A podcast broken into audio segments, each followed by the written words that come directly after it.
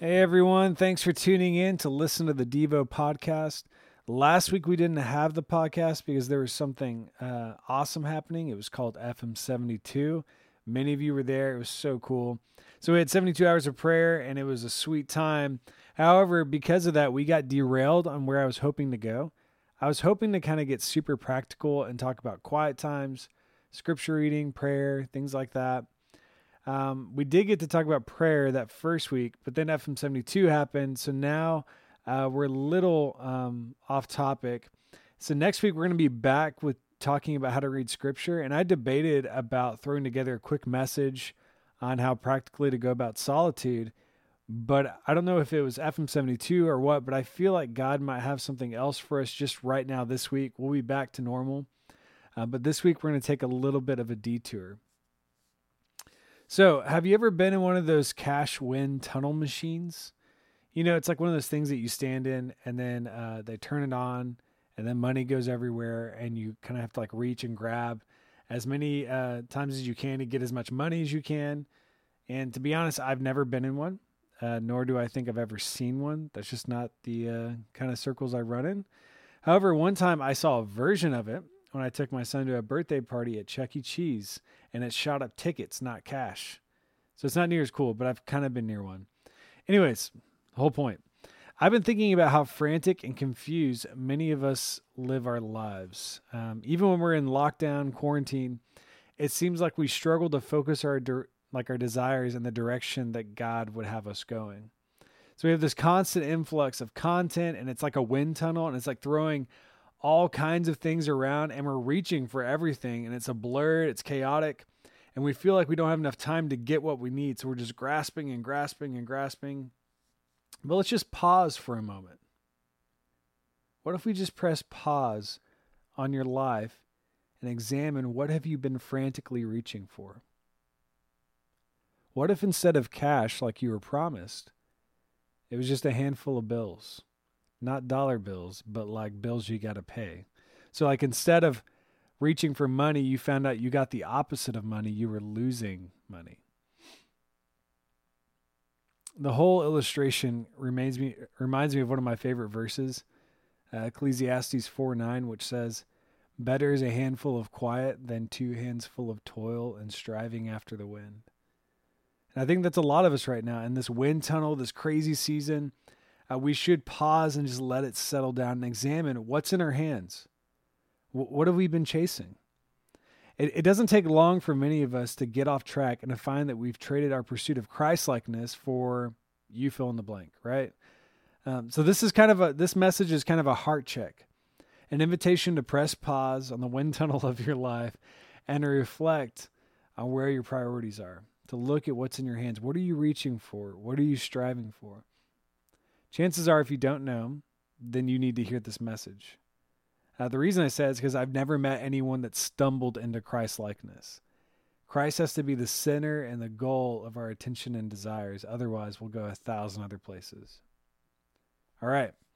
So let's go ahead and dig in. Uh, let's listen to this passage. This is Colossians 3, starting in verse 1.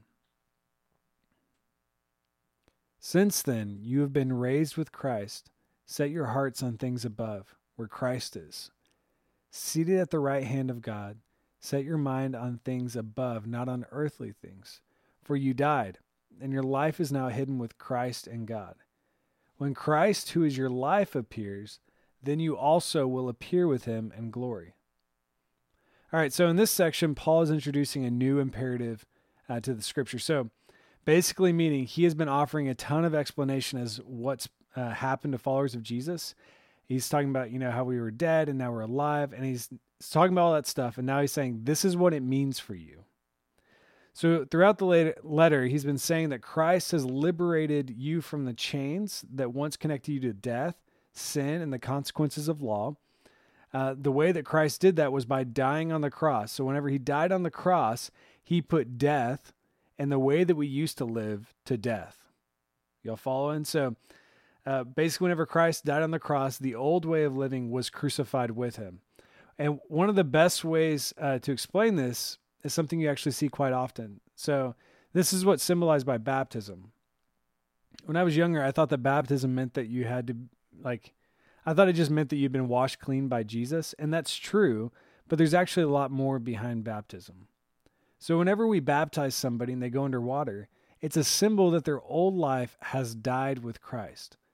So like when Jesus died on the cross, so did their old life. So when they go under the water as the water rushes over their face, it's as if the ground is covering their face and their old life is being buried.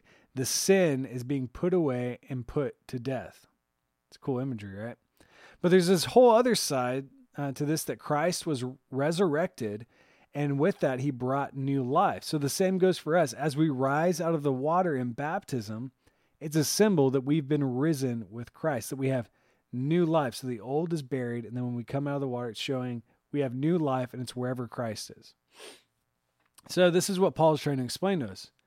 When he begins by saying, Since then you have been raised with Christ, meaning since the old you was crucified with Christ, now the new you is being raised with Jesus. However, here's the thing I've met so many people, so many Christians that feel like when I talk to them, like they're still underwater. Are you following me? Like they would agree that the cross wipes away their sin, but it doesn't seem like they've reor- reoriented their life to be wherever Jesus would call them. Like it looks like they're still under the water and uh, it's been put to death, but they haven't raised up to the new life. And yes, this changing of our life is only done through Jesus, but at the same time, there's a responsibility that we have to following his way. Otherwise, Paul wouldn't be instructing us to change the way we think and to set our hearts on a certain place, right? So let's begin with the with the simple command that Paul gives us upon entering new life. He says, Since we've been raised with Christ, he says this set your hearts on things above where Christ is Seated at the right hand of God, set your mind on things above, not earthly things. He says to set your heart on things above, uh, your mind on things above. He's essentially saying to set everything about yourself meditating on what is above. What is above? Like what's in the heavenly realms? Well, the heavenly realms is a place where Christ now sits at the right hand of God. A lot of scholars think that this is a reference to Psalm 110. You should check it out. It's really cool to read with this. And uh, basically, what Paul is trying to convey to us is that our crucified King is now in heaven and he reigns over everything. And that we are supposed to set our entire being, our passions, our desires, our loves, our actions completely upon the place where Christ now sits. So, what does that mean, right? Like, what does it mean to think on heaven? What does it mean to set our minds on heaven where Christ sits. Does that mean we think about like clouds and angels and stuff? I mean, what does that mean? Well, I think this from N.T. Wright is a really good starting point. Listen to what N.T. Wright has to say. He says, The Bible does not say very much about heaven, but its central feature is clear. It is the place where the crucified Christ already reigns, where his people have full rights of citizenship. To concentrate the mind on the character of Jesus Christ on the unique blend of love and strength in the Gospels is to begin on earth to reflect the very life of heaven. Here's the thing by Christ setting you free, He has set you free from the bonds and chains that you once had to sin, to the way of the world. And now, because you've been raised with Him, you have new bonds, new links, a citizenship that connects you to Christ where He is in the heavens. That being said, even though you have those bonds and those links and that citizenship that's already won for you, you must commit to strengthening them. Well, how do we commit to strengthening them? Um, there's some obvious ones, right? Like we read and we study the scriptures, we commit scripture to memory, we make sure there's a space and time in our lives to speak openly to God and to hear from Him in the quiet. We pray, pray, and pray some more. And as we make our way throughout the out the day, we attempt to train our minds to always rest upon Jesus Christ and who he says he is, who he says we are, and who he says others are. Really, we're like offering up our entire lives as a canvas for God to paint on.